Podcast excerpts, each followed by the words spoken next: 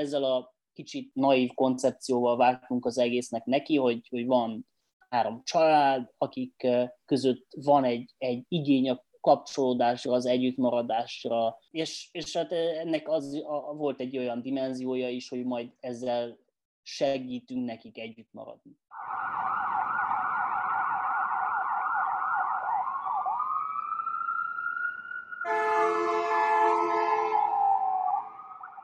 Sziasztok, ez a Tango és Kes, Bezsenyi Tamás, illetve Böcské Balázs tovább a 24.hu bűnügyi podcastja.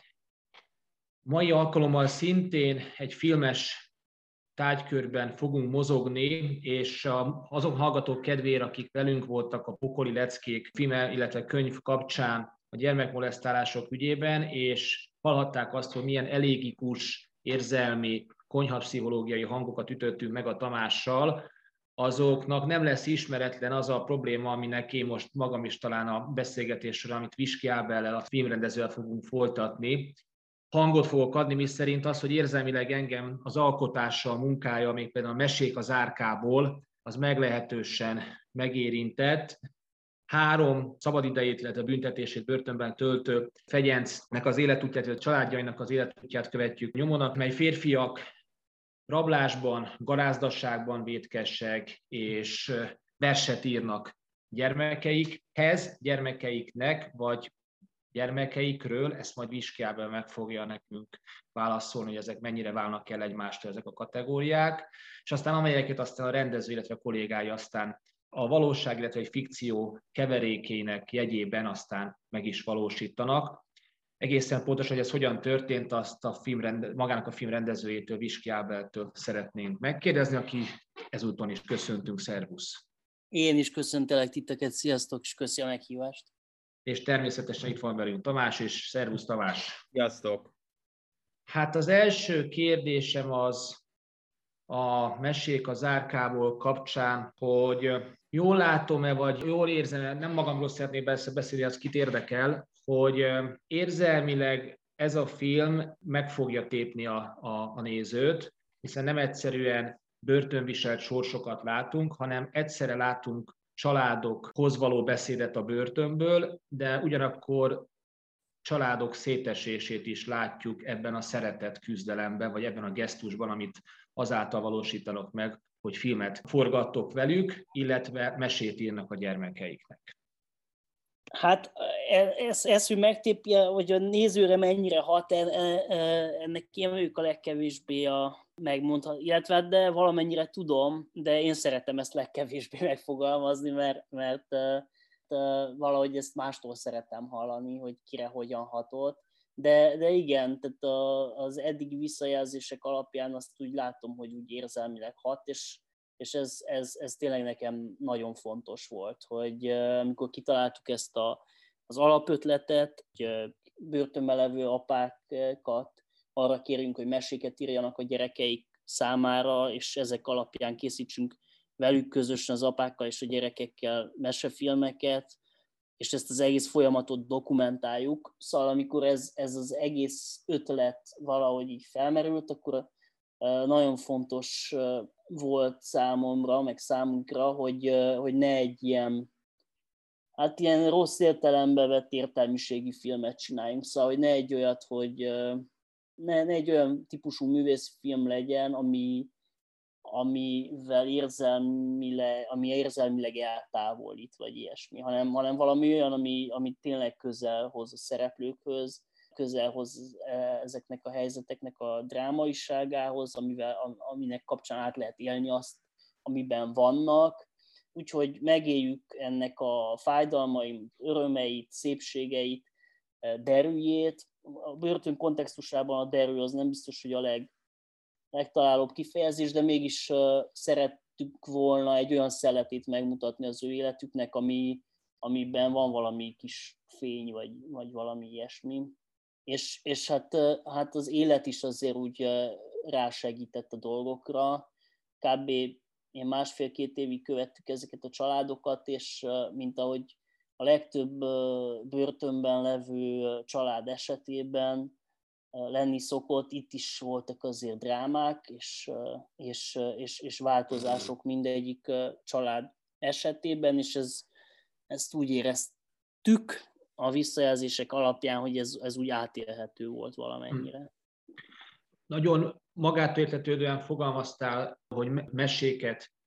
kértétek fel őket. Nyilvánvalóan te már benne vagy ebbe, a, vagy már alkotási folyamat után vagy, és lehet, hogy nekem tetszik, csak nem magától értetőnek az elsőre az a kérdés, hogy hogyan jött az ötlet, hogy, hogy, hogy mesék, és hogy, és hogy, hogy mesékben kommunikáljanak, a, a, a, vagy mesével fejezzék ki érzelmeiket. Nem magától értetődő, és kevés ilyen filmes tapasztalat van azt illetően, hogy valaki így nyúljon a mesék által, vagy meseírás által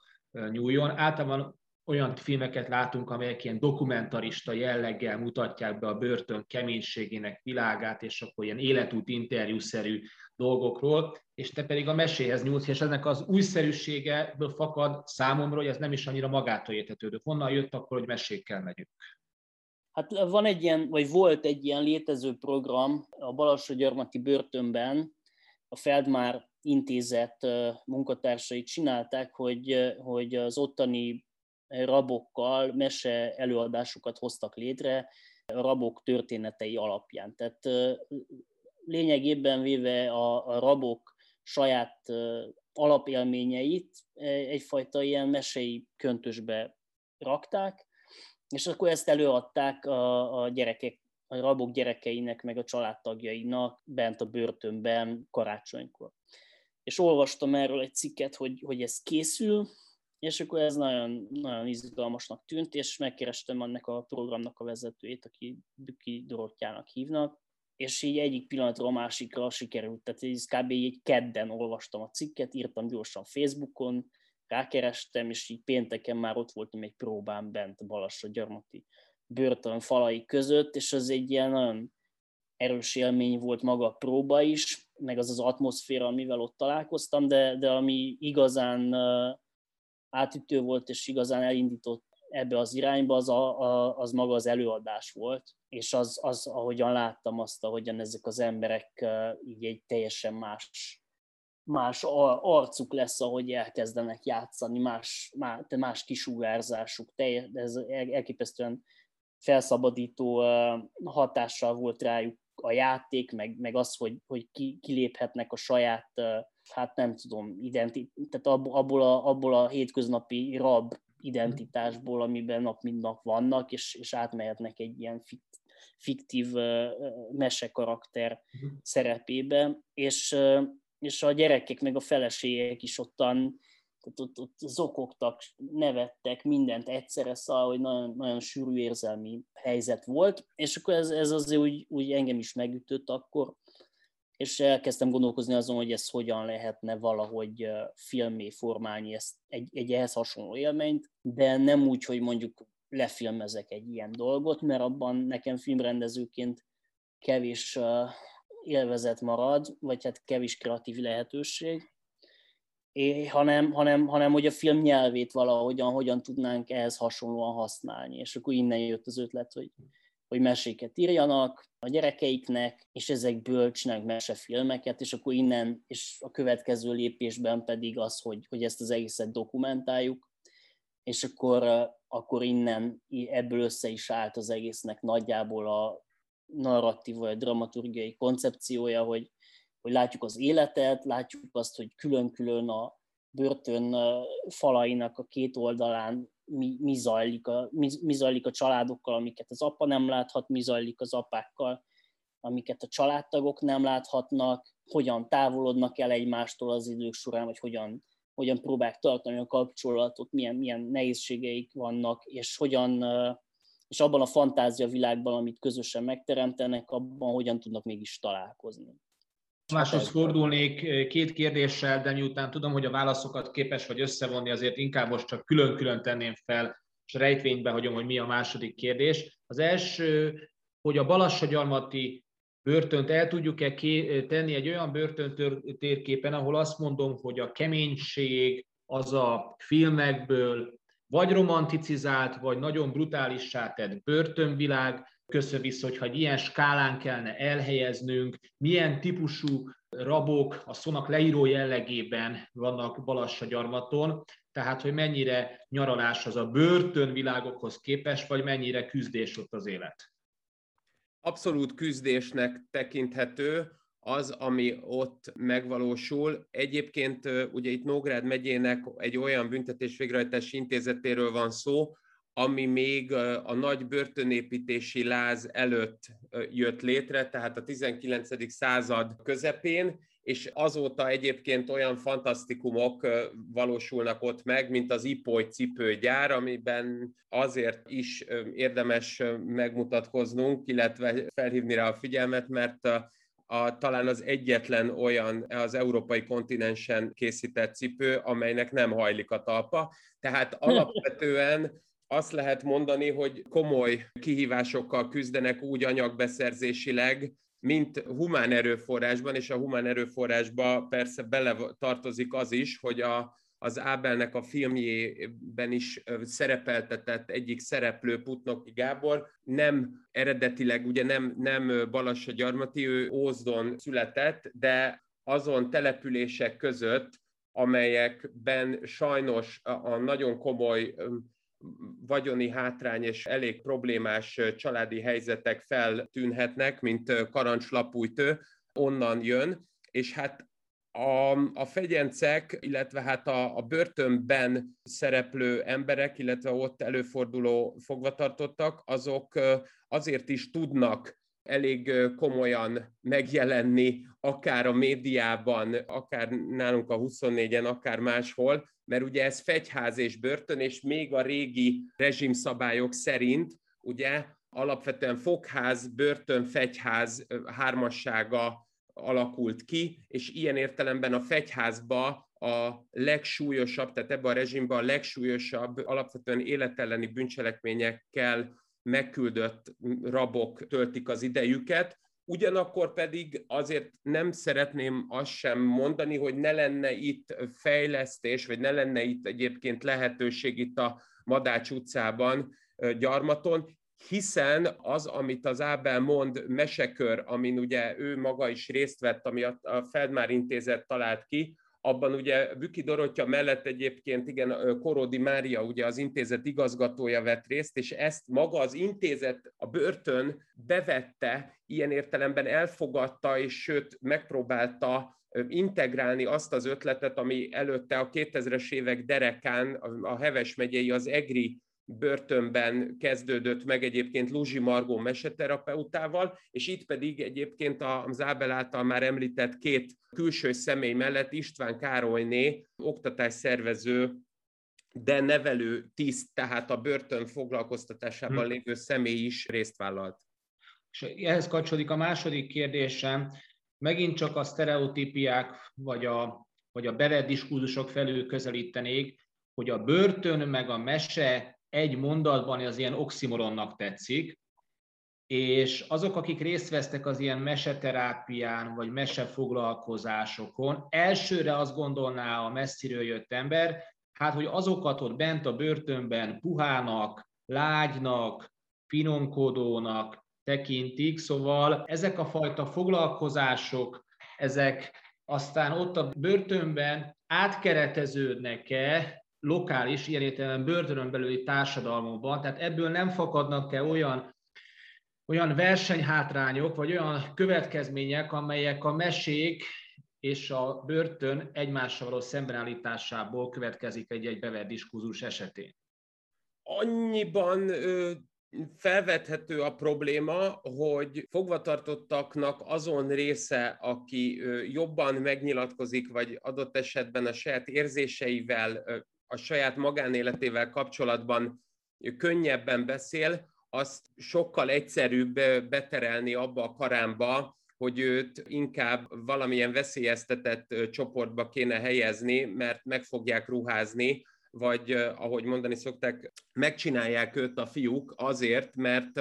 nem tud férfiasan viselkedni. Ugyanakkor ennek a fajta maszkulin jellegnek az ellentételezése az, hogy ezen emberek egyébként akkor, amikor a saját keménységükről beszélnek, illetve a saját keménységüket akarják reprezentálni, akkor azt mindenképpen valahogy kifelé kell mutatniuk, még akkor is, hogyha próbálnak ilyen Gary Cooperes délidőben való szereplésé válni, de ezt is azért úgy teszik, ahogy az említett filmet és szereplőt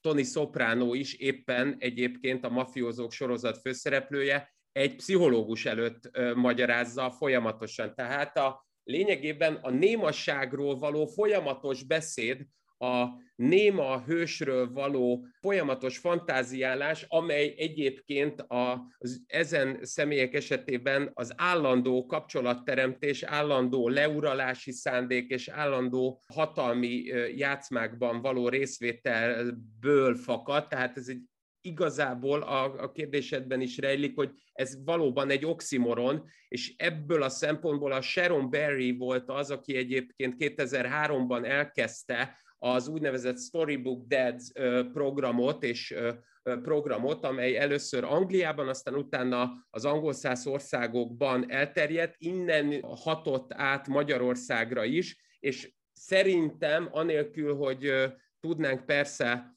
hogy a, az Asoka Egyetemen való tanításából jött-e ez a tudása a Berrinek vagy másból, azért tapintott rá szerintem egy nagyon fontos oximoronra és ilyen ellentétre, mert a legtöbb keménytökű ember is szereti elmondani, hogy ő keménytökű, még akkor is, hogyha ezt a, a, a saját tagadásán keresztül valósítja meg. És ebből a szempontból én azt tudnám mondani, hogy azért ezek a szereplők, akiket az Ábel végül nyilván egy sokkal szélesebb, meg ugye ezt el is mondja más interjúban, sokkal szélesebb körből választotta,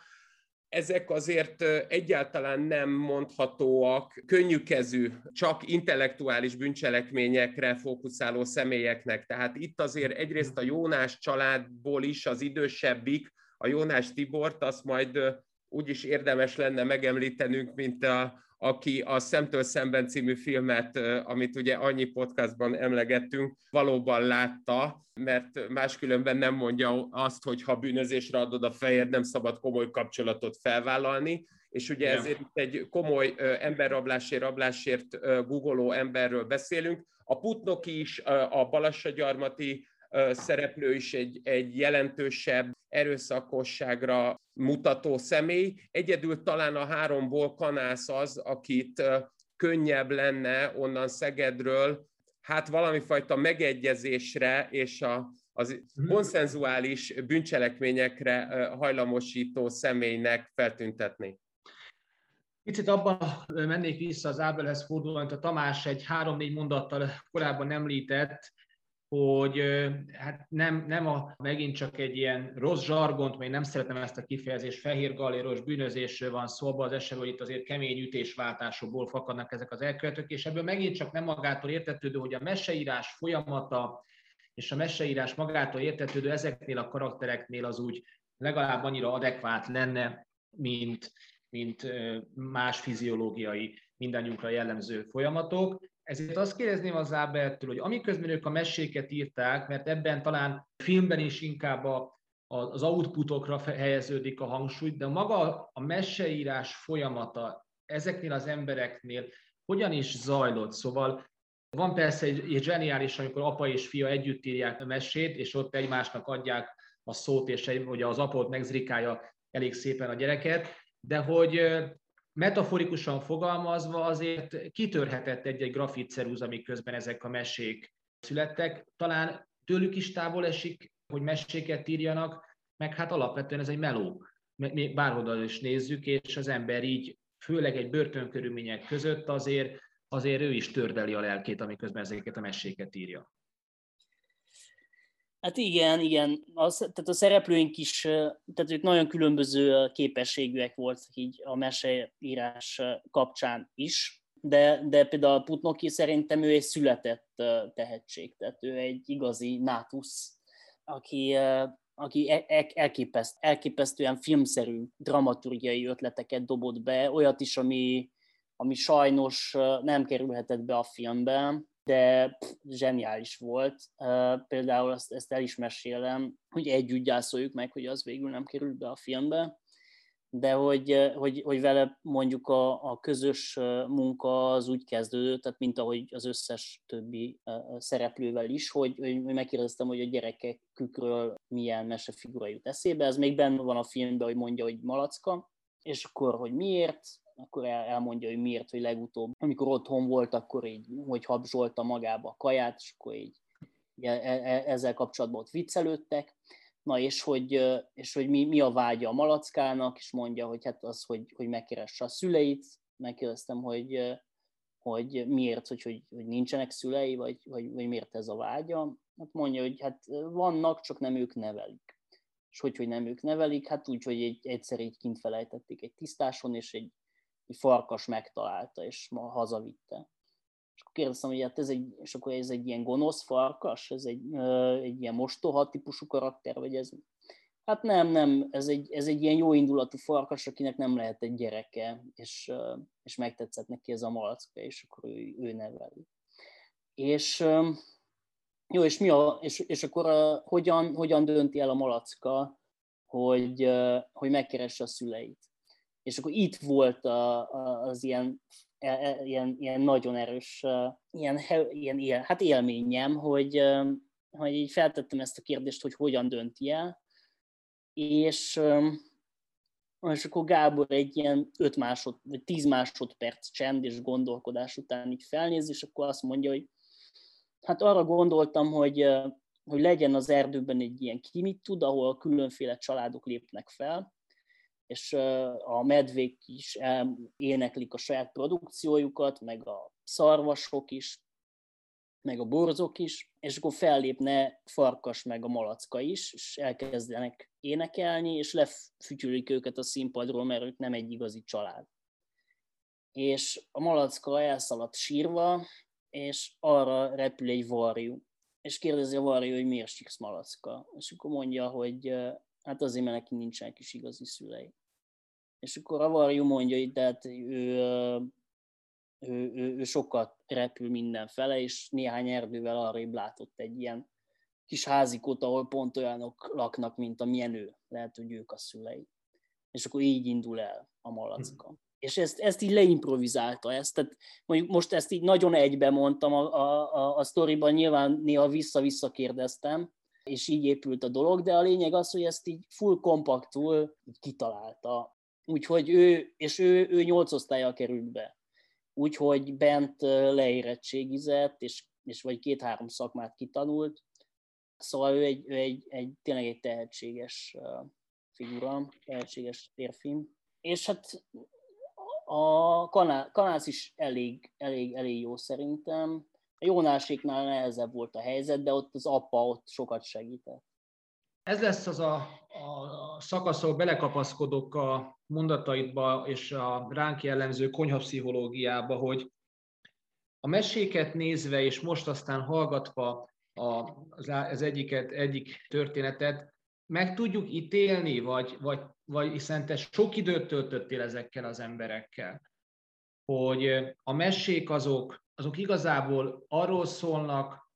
azért írja, mert a gyerekének akar valami pluszt, valami mást, a mesébe beleírja a saját történeteiket, a mesébe beleképzeli azt, hogy milyen lehet ma, mit gondolhat ma a gyereke. Tehát arra akarok csak utalni, hogy, hogy ha egy pszichológus, ami nem vagyunk egyikünk se, megnézi ezeket a szövegeket, akkor azon túl, hogy meséket lát benne, a közben mit is fel tudna fejteni az, e, az egyes történetek mögött. Tehát belelátunk-e a, a, a lélekbe, a hiányba, a, a, a képzelődésbe, mi a mesének a funkciója számukra, mi lehetett? Közelebb tudtatok-e jutni ilyen értelemben az elítéltekhez ebben a vonatkozásban? Hát mindenképpen igen, de, de valahogy az alkotáson keresztül. Tehát nem, én, én szándékosan próbáltam kerülni a pszichológizálást, velük, és nem arról beszélgettünk, hogy akkor most ez a farkas, ez az ő életében valójában kicsoda, miközben mi, mindketten tudtuk, hogy ez a, a pontosan a mese írásának idején szakított vele már a Gáborral a, az élettárs, és összejött egy másik férfival, akivel össze is költöztek, és ez a másik férfi egyfajta nevelő apja lett a Gábor kisfiának, akinek a mesét írta. Szóval eléggé explicit életbeli vonatkozásai voltak a, a, a mesebeli karaktereknek, de, de nem beszélgettünk erről. Tehát nem, nem, nem az volt, hogy na, akkor most mi a helyzet veletek, akkor rajzoljuk fel a családi viszonyokat, és akkor keressünk minden szereplőnek egy mesebeli metaforát, hanem egyszerűen a gyerek karakterből, vagy a malac karakterből született ez a sztori annélkül, hogy ezt expliciten átbeszéltük volna. Akkor beszéltük ezt meg, mikor már elkészült a mesefilm igazából. De, de, de mégis az alkotáson keresztül, meg a sok együtt töltött időn keresztül, ami tényleg elég sok volt, szóval szerintem egy tíz óra beszélgetésem mindegyikre abban volt, vagy, vagy talán több is, 15, nem tudom. Uh-huh. Szóval ez alatt az időszak az alatt azért úgy, úgy, úgy létrejött egy kapocs. Uh-huh. Ezt akartam még megkérdezni, mert mind a kettőtökhöz szól a kérdés, hogy ehhez kapcsolódóan akartam kérdezni, és másképpen tenném fel Ábelnek, illetve Tamások a kérdést, de először Ábelhez fordulnék, hogy ti mit tapasztaltatok meg a börtöntársadalomnak a, a, az ügyben való befogadásáról? Itt kezdem olyannal, hogy, hogy a, akár az őrök, és most hangsúlyozottan az őrökre, tehát a, egy olyan intézmény esetében egy olyan zárt intézmény, amely, mint a börtön, a felügyelők és a, és a személyzetnek a hozzáállása, percepciója a dologhoz azért talán mondhatnám, hogy letapogatható, és most itt nem arra utalok, hogy mondjuk kinyitja az ajtót az ember előtt, vagy éppességgel kértek valami folyadékot, akkor hozzájárul ez a folyamathoz, meg hogy megadja a szükséges, meg lehetséges engedélyt, amit a jog enged, hanem azon túlmenően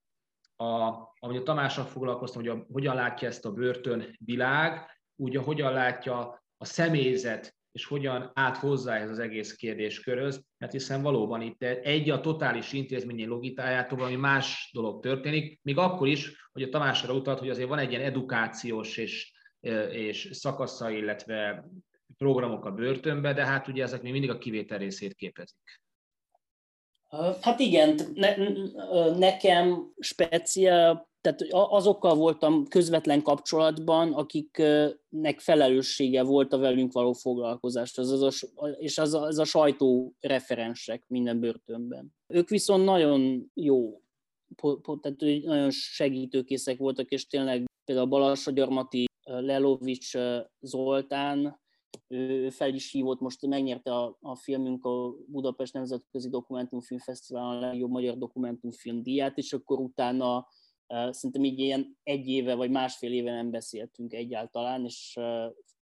a film kapcsán beszéltünk nyilván utoljára, amikor még, eh, még csináltuk, és akkor felhívott így a semmiből, hogy így gratuláljon, és hogy milyen jó volt látni, úgyhogy úgyhogy ez szuper, és egyébként ott a Balassagyarmati börtönben a, most nem jut sajnos eszembe az, egy, a, a, az a parancsnok, aki még akkor, tehát azóta nyugdíjba ment, de még akkor ő volt a parancsnok, amikor elkezdtük, és ő is egy igazi ilyen úriember. Úgyhogy ilyen szempontból nekem pozitív élményeim voltak. Az idő, tehát ez az egésznek a, a rendszernek ez a rigorózussága, ez leginkább abban mutatkozott meg, hogy minden döntésre elég sokat kellett várni. Uh-huh. Uh-huh. Tamás, Rád is vonatkozik az előző kérés, csak egy picit másképpen. Nagyon sok megint csak a sztereotípia vagy a bevett diskurzusok tartalmát kell nekem felskiccelnem. Él a börtön személyzettel kapcsolatba, ugye ha csak a podcastunk ugye nevére is utalunk, a Tango és Cash is, ugye, ami azért sokaknak a szocializációja, és ezeken az embereken, beleértve bennünket is, ez nagyon is látszik, hogy ezen a filmes élményen nőttünk fel, ami egyébként én értem az egész társadalomhoz való és önmagunkhoz való viszonyt meghatározza. Szóval ott is az a tango és kes is elég szépen megáldja az ugye a börtön személyzet sajátos működési logikájának, ami egyúttal, mint minden egyes társadalmi vagy foglalkozási csoport esetén az ilyen alkotások nem kerülik el azt, hogy általánosításra kerüljön ezután sor, de mégiscsak azt kell gondolnunk, hogy az Ábel azt mondja, hogy a vele kapcsolatban lévők nyilván az együttműködésnek magas fokát tanúsították, de azért él bennem a gyanú, hogy ahogy a börtönben fogva tartottak kis nagyon sajátosan néznek a meseterápiára, úgy a börtön személyzet a több évnyi zárt rendszerre jellemző totális logika után is hát kevésbé a magától értetődéssel fordulnak a, hogy, hogy is mondjam, rosszul fogok fogalmazni, mert nem ez a jó kifejezés, de a reformpedagógia, már ami a börtönökre vonatkozó reformpedagógia új iskoláival szemben. Tehát általában mennyire együttműködő, nyitott a börtönszemélyzet ezekre az új megközelítésekre, beengedésekre, mint egy, mint egy stáb, hiszen ahogy az oktatási rendszerünkben általában úgy paradigmatikus változásokra van szükség, ismerjük, ami ebből fakad, úgy azt hiszem, hogy egy ilyen totális intézmény esetén aztán még inkább, hát hogy, hogy is mondjam, az oximoront azt, azt, azt nagyon vastagon alá kell húznom, hogy meseterápiához való hozzáállás, mint valamifajta magátörtetődés a személyzet részéről, ugyan már. Mi a, mi a tapasztalatod? Az a tapasztalatom igazából, hogy még korábban a, a, ugye a kérdésedben, hogy feltetted az Ábelnek és nekem ugye azt, hogy a, a fegyőrök ugye milyen módon segítenék, vagy nem segítik, vagy egyáltalán csak adnak valamire lehetőséget a rabok számára. Ugye ilyen értelemben a fegyőröket valóban egy nagyon komoly szabályozás sújtja. Egészen addig egyébként, hogy a megszólítás módja a fogvatartottakhoz az be van korlátozva, és alapvetően a fogvatartottakkal ők nem együtt kell, hogy működjenek, hanem a BV-s terminológia alapján mozgatjuk a fogvatartottakat, tehát ebből a szempontból azt lehet mondani, hogy a határozottság és még azon túlmenő totális intézményre jellemző leuralás az elkerülhetetlen fegyőrök esetében. Ugyanakkor viszont nevelő tiszteknél, akiket az új BV kódex már reintegrációs tiszteknek tekint, illetve nevez meg,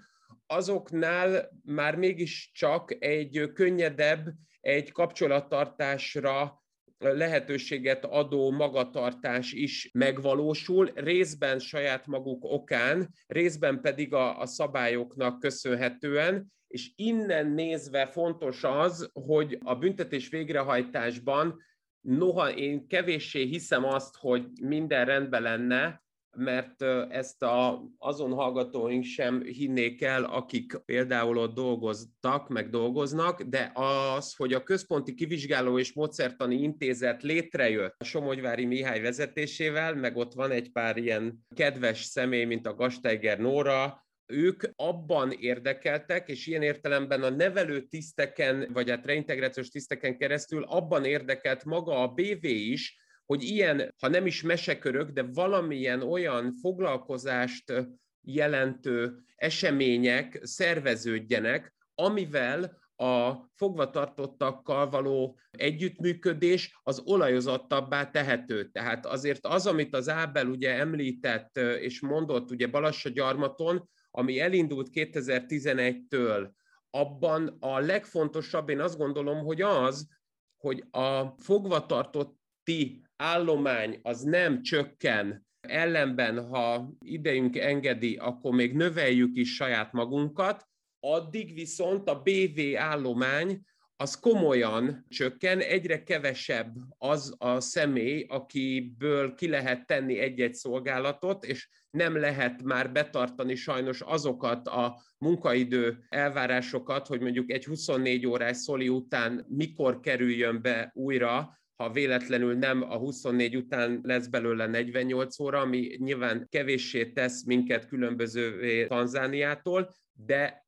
éppen ezek miatt én azt gondolom, hogy az ilyen mesekörök, az ilyen modernizációk, azok habár úgy gondoljuk, hogy idegenül hathatnak a rendszerben, sokkal jobbat tesznek, részben azért, mert magát a foglalkoztatott szemét, a fogvatartottat, a rabot is motiválja, hogy valamiben részt vegyen, és a másik pedig az, hogy maguk az állomány tagjai is sokkal könnyebben tudnak velük kooperálni. Ebből a szempontból én azt gondolom, hogy nagyon fontos és nagyon lényeges az, amit az Ábel mondott, hogy egy igazi nátusz volt a Putnoki, mert valóban nagyon jól látszik az ő képessége arra, hogy hatást gyakoroljon másokra. Ezzel ugye nyilván egy picit visszautalok arra a kérdésedre, hogy mennyiben tekintik gyenge személyeknek azokat, akik ilyenekben részt vesznek, és ugye muszáj megjegyeznünk, hogy a Cezaromán és adott esetben csak ego vagy bármilyen más szempontból önmagával és a világgal hát komolyabb hatásgyakorlással élő személyt, azt lehet egyébként tisztelni is, Innen nézve pedig az a másik fontos, hogy azok, akik egyébként ezekben a mesekörökben részt vettek, azoknak a tagjai életkor arányosítva, azok egyébként fiatal felnőttek jelentős esetben, mint a másik a Jónás esetben a fiatalabbik, tehát ilyen 25-30 éves korig jelentek meg egyébként a mesekör tagjai között ott Balassagyarmaton a tagok jelentős része, és a másik nagyon fontos, hogy első büntényesek voltak egyébként abszolút többségben, ami megint csak azt feltételezi, amit viszont, ahogy már beszéltünk róla, az idősebb Jónás képviselt, hogy hát kellően meg kell találni a preferenciákat és ABCD operációkkal kell élni az életvezetésben, miközben az első büntényes fia csak annyit tud mondani, hogy hát azért nem tudtam soha érvényesülni, mert a semmire mentem ki. Na most ezt a semmire kimenést ellensúlyozza, azt gondolom, az ilyen foglalkozásoknak a jelentős többsége. Uh-huh. Ábel, ami a dokumentumfilmben visszaköszön, hogy persze mindannyian bánják a bűnjeiket, de ez nem ilyen vallomás, bevallás, szembesülés, mit tettem és kivel mit tettem alapon, tehát nem az áldozat pozíciójába való behelyezkedés, egyfajta másik empátia pozíció felvételéből történik, hanem a, a távolét a családtól és az elszakadás veszélye, lehetősége vagy éppessége realitása. Kamerán kívül voltak, most nyilván nem kell ezt, vagy hát nem is szükséges és adott nem is illendő itt personalizálni, de hogy a bűn megvallása egy másik pozícióból, amikor nem a saját szempontrendszere felől nézi, ha csak nem lelkiismeretű módon, vagy, vagy ez a mese folyamat, mese írás és alkotás folyamatában sem jött, mint ki az emberekből, mint valami, mint valami spontán, vagy valami fajta katartikus megszólalás. Hát ez nem, nem, nem történt meg, de mindegyik, mind a három bűntény az, tehát mindegyik, megvolt az okkal mind a három esetben, hogy miért nem, azt hiszem. Nyilván ez mindig megvan. Tehát a Tibike, ifjabb Jónás, ő sose fog szerintem eljutni, legalábbis az én konyha pszichológusi ismereteimet alapján így er, erre a fajta önreflexióra. Tehát ő, ő szegény tényleg a magyar, vagy hát nem csak magyar, de úgy unblock, szóval ez valószínűleg világ bármelyik részén hasonlóképpen is alakulhatott volna az ő sorsa, szóval hogy a szociális ellátórendszer egyikből bukdácsolt át a másikba egész életébe, az édesanyja drogos volt, az apja meg, meg strici, meg ilyen. Nem, nem igazán volt ő otthon soha, és néhány éves korában egyszer mesztelenül rohangált éjszaka ülői úton, és a rendőrök bevitték az gyerek intézetbe,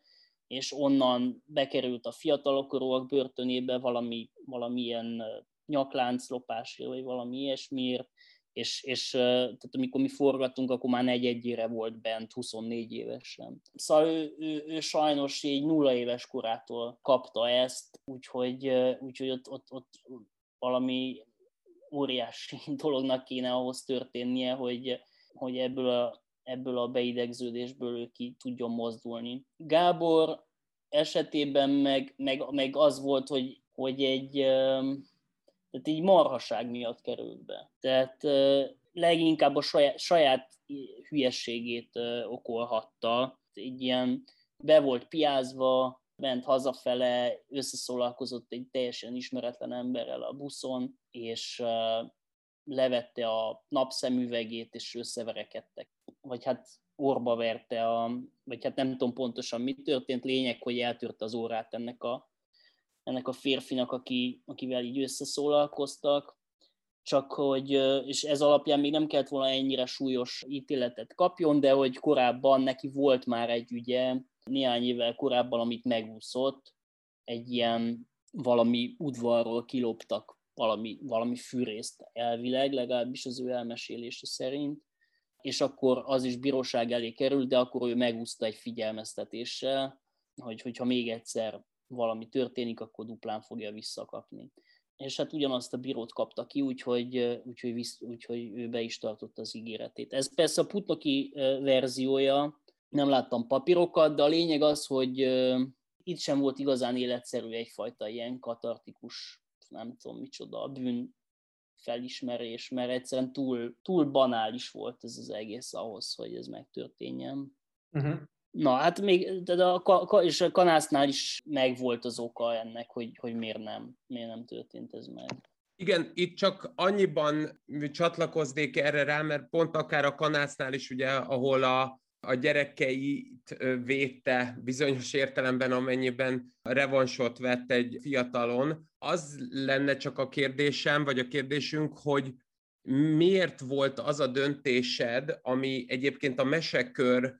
tagjait is motiválta, amikor beléptek oda a Balassagyarmati Fegyház és börtönbe, és a, az általad keresett intézet parancsnok, tehát a Budai István ideje alatt működhetett, illetve működött is, hogy ők sem akartak a hivatalos dokumentációval dolgozni, hanem csak a rabok elbeszélésével, ami nyilvánvalóan egy-egy ilyen alkalom esetén érthető, de olyan szempontból, mint nálad, aki 2017-től kezdve a nagy zágonnal és más operatőrökkel együtt, de a, a zágon elmondása szerint is mindig csak egy kamerával és magát a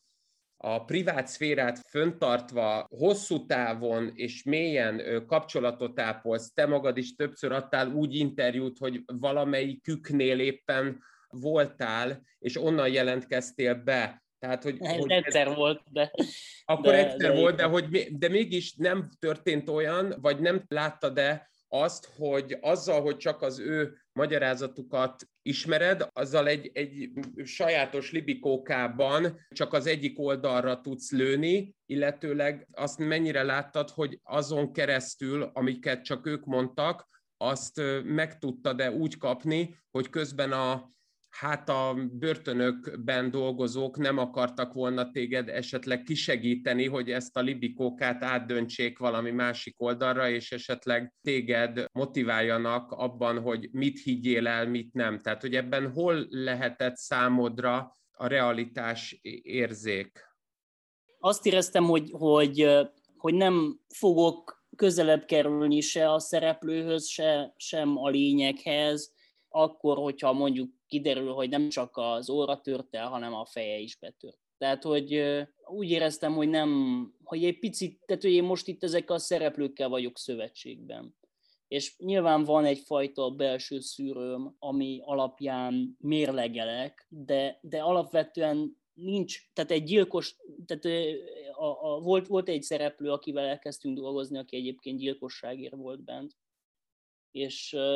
és vele pont emiatt szakadt meg az együttműködés, mert, hm. mert túl bonyolult volt ez az egész. És túlságosan neki, tehát hogy az ő narratívája és az a potenciális valós helyzet, ami, ami megtörténhetett, a között sokkal nagyobb lehetséges diszkrepanciát éreztem, mint az én szereplőim esetében. Tehát egyszerűen az én szereplőim esetében nem lehetett olyan nagy az eltérés a, a valóság és az ő narratívájuk között, hogy az, az lényegi változást hozzon az én velük való viszonyomban. Úgy éreztem. Filmnek ugye mégis csak az egyik sok kulcsmomentum a jelenetek közül, ebben most azért ne kelljen priorizálnunk, vagy, vagy preferenciásokat felállítani, de az a egyik legsajátosabb, az, a, amikor az egyik elítélt, majd tudni fogjátok a nevet, a Facebookon szeretné megnézni, hogy a párja, kedvese, az túllépette tulajdonképpen rajta vagy sem, és ehhez kapcsolódik, és akkor most itt érzelmileg megkönnyezem a, a dolgot, a szónak abban az értelemben, hogy amikor van egy jelenet, amikor ugye menne a for, megy a forgatásra ki az egyik elítélt, a családhoz, és fogadják őket a gyerekek, ugye ölelés és stb. Bennem végig ott volt az, hogy nem is tudja már az ember, hogy kik érintkeznek itt egymással. Erre az Ábel korábban utalt, amikor, egy, amikor az egyik szereplő gyermek ugye megkérdezi, hogy milyen gesztusból látogatja a, a, a férfit, és akkor bevallja, hogy már ugye nem érzelmi alapoz az elköteleződés, hanem inkább egyfajta szolidaritás mondhatnánk. És nekem mindig azért az fogott meg a többek között a filmben, hogy ez a fajta érzelmi kifeszítettsége annak, hogy írunk egy mesét és alkotunk egy mesét veletek együtt a gyermekeknek, a családnak, ilyen értelemben van egyfajta integritásnak, holott az a pillanat, amiben már megvalósul és láthatóvá válik az alkotás, az már túl van ahhoz képest, ami arról szólna, hogy család, hogy együvé tartozás, túl van azokon a szavakon, hogy megvárlak, teljen ez bármennyi időbe is, én mindig itt leszek, és ez a fajta egyszerre persze megindító a dolog, és egyszerre valamilyen szomorúság is elkapott engem, engem személy szerint, hogy, hogy igazából mindegyik szereplő valahol tudatában van azzal, hogy nem fogják őket várni, nem lesz hova visszatérni, és ők mégis, valami, mégis benne vannak ebben az alkotásban, és valami jóvátételt, valami, valami bocsánatkérés, valami kedvesség, valami betörődés kulminálódik az alkotásokban egy olyan ponton túl, amikor igazából már széttestünk, amikor már az a fajta együvé tartozás, az kicsi esély, hogy megtörténik újra, vagy hát ténylegesen túl vagyunk rajta. Ennek a érzelmi feszültsége az, az bennetek is ott volt, vagy feltételezem, hogy igen, és hogy azt ott a helyszínben, kamera mögött ezeket a életszituációkat, helyzeteket már nem filmeli valóságúban, hanem még kamerán inneni valóságúban megélni, azt feltételezem, hogy szépen dolgoztatok, vagy kellett dolgozatok akaratokon kívül ezekkel a helyzetekkel az embernek magában is. Igen, igen, igen, ez, ez, ez, ez nehéz. Tehát az, nekem az volt nehéz, amikor, amikor rájöttem, hogy, hogy van olyan család, ahol, tehát ugye mi ezzel a kicsit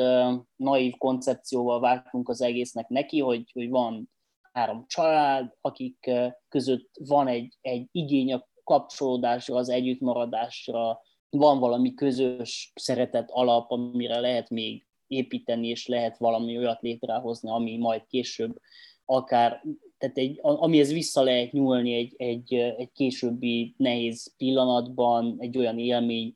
vagy miután kijön az apa, azután ez, ez tud valami olyan referencia lenni, ami, ami egy, egy igazi közös élmény, és, és hát ennek az, a, volt egy olyan dimenziója is, hogy majd ezzel segítünk nekik együtt maradni, vagy ilyesmi. És hát amikor lát, volt egy ilyen beszélő, amikor így, ami részt vettem, és amin azt éreztem, hogy hát ez a, ez egy reménytelen kapcsolat. És hogy, ez, hogy, hogy valószínűleg a család is jobban járna, hogyha,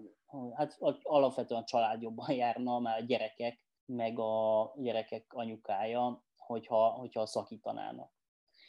És, és akkor az egy, az egy komoly dilemma volt nekem, hogy, hogy mi akkor most valami olyasmi ellen dolgozunk, egy elég naív eszközzel, ami, amire valójában szükségük van ezeknek az embereknek. Tehát, hogy, hogy, hogy valami, és valami olyasminek állítunk emléket, ami jobb, hogyha elfelejtőd. És, na és, és ez, ez nekem egy komoly probléma volt, de és igazából a, amikor elkészült a, leforgattuk a mesét, és elkészült a mesefilm, és megmutattam a, nekik, akkor a, egyrészt a családnak, gyerekeknek, másrészt a, az apának, ez a Jónás családról van szó, akik akkor már nem voltak együtt, és látva azt, ahogyan újraélik ezt a pillanatot, és ilyen totális gyerekek teljesen extázisban ottan visibálnak, és nagyon, nagyon rá tudnak kapcsolódni erre a mesére, annak ellenére, hogy, hogy, hogy igazából ez a kapcsolat már lényegében megszűnt. Szóval akkor, akkor, akkor nyugodtam meg ebben a tekintetben, hogy, hogy, hogy nem feltétlenül csak, sőt, nem, tehát nem csak, hogy nem feltétlenül akkor fog működni a film, hogyha, hogyha valóban ezek a családok együtt maradnak, talán egy kis mhm. részben ennek a projektnek köszönhetően is, hanem pont, hanem a, a, a nagy, lehet, hogy a projektünket ez motiválta, de a nagy film az pont amiatt tud valamennyire a valóságról valós képet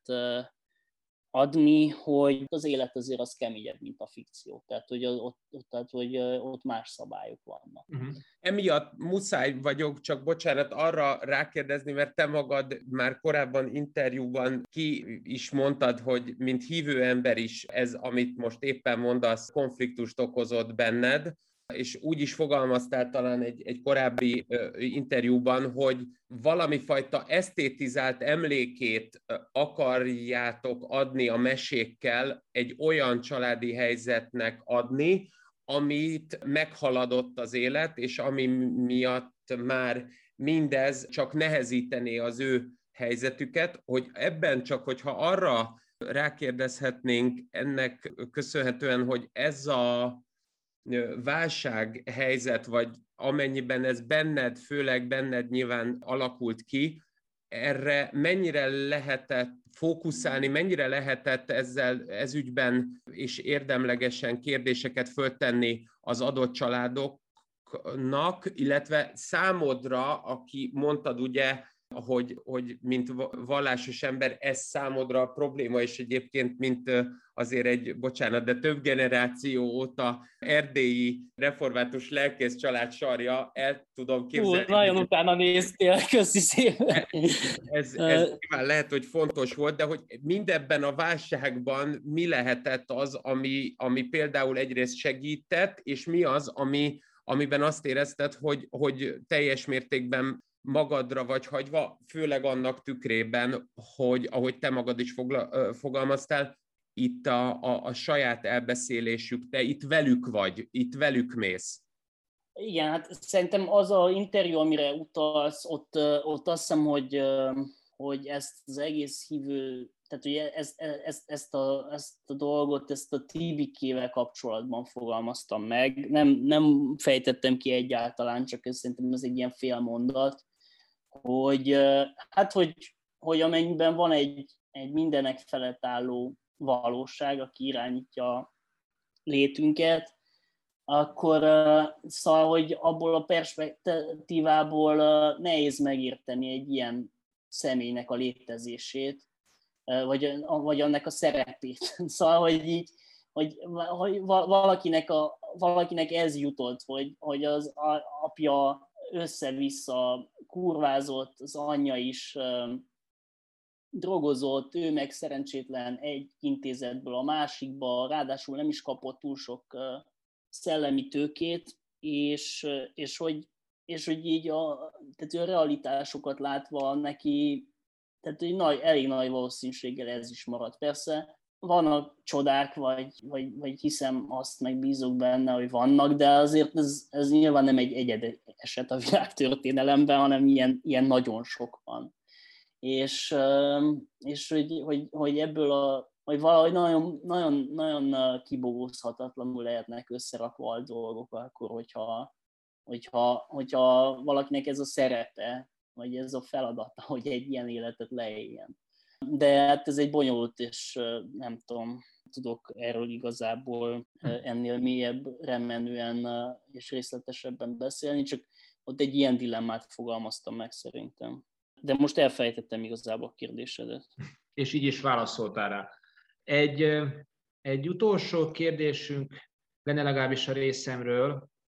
hogy nyilván nem metaforikusan teszem fel a kérdést, amikor azt kérdezem, hogy mi van a meséken túl, és megint csak lehet, hogy piszkálódok ilyen kamera mögötti dolgokba, vagy amikor a kamera már nem vesz, hogy végigkövetsz talán akaratodon kívül is egy, egy alkotással mellett, erre vonatkozik, ami most jön az akaraton kívül, egy, látunk egy jelenfejlődést, látunk egyfajta, persze azt említetted, hogy a bűnnel való katartikus szembenézés ezerok miatt blokkolva van, de hogy, de hogy a meséken túl ezeknél elindult, elkezdődött valami ezeknél az embereknél, vagy a meséken túli, az operenciás tengerből aztán, aztán vissza fognak térni a, a keményebb realitásba, vagy ezek, a, vagy ezek a kalandozások a fikcióban, illetve magában az alkotásban, az letapinthatóan már egy más személyiségjegyet kette gazdagította, vagy a személyiségjegyekből nem kívánatosokat lehorzsolt? Tehát azt nem tudom megállapítani, hogy mi lett volna, hogyha mindez nem lett volna az ő életükben. Azt sem tudom nagyon közelről megállapítani, hogy pontosan mi lett, mert nem, nem vagyok velük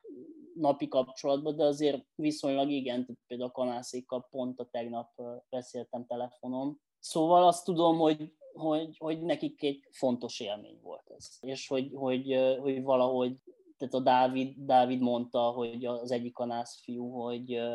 aki amúgy azért nem, nem az, aki mondott szentimentális fajta, hogy így megnézték barátaik, és akik nem is tudták, hogy az apjuk börtönben van, és hogy így, hogy így megkönnyezték, meg hogy így ez, ez így jó, jó érzés volt ezt visszakapni. Ez, ez az öröm konkrétan emiatt biztos, hogy nem, nem, nem, nem lett volna, de hát ennyi igazából. Tehát, hogy, hogy, hogy, hogy, hogy ez, ez mondjuk jó érzés, hogy jó érzés, hogy ilyen értelemben hat, vagy Enikővel beszélgettem pár nappal korábban, hát ő ott, ott ne, ne, volt, volt egy ilyen kicsi, egy ilyen bonyolultabb, úgyhogy ő jött, összejött egy másik férfivel, aki ki akarta, az, az, akarta, hogy Enikőt vágjuk ki a filmből, stb. És akkor ennek kapcsán Enikővel beszélgettem egy kicsit, és, és akkor mondtam neki, hogy, hogy, hogy ez a, azért az, a, az az erő, tehát hogy számomra ebben a filmben leginkább tehát semmi szégyelni valója nincs, mert ő mondta, hogy ez megalázó neki. Szóval, hogy az, hogy ő négy gyereket egyedül így, így keményen visz, miközben bent egy férfi a börtönben, és, és, és éjszakákat átdolgozik, és hogy, hogy az egy nagyon tiszteletre méltó dolog, és hogy szerintem a filmben is ez a fajta erő, ez, ez megjelenik, hogy ő azért elég mélyről mindig fel tud állni. És, és hogy ez tök jó volt látni, és, és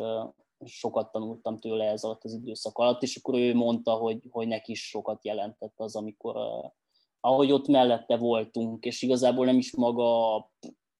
tehát ez nem feltétlenül a magára a mesélfilm forgatásra vonatkozott, hanem inkább csak arra az időszakra, amikor volt, volt néhány ember, akivel bizonyos időszakonként így találkozott, és így, így valahogy a, egyfajta talán, talán azt érezte, hogy, hogy így mi, a, mi úgy az ő méltóságát ezt úgy, úgy tiszteletben tartjuk, hm. vagy úgy ez, ez fontos nekünk.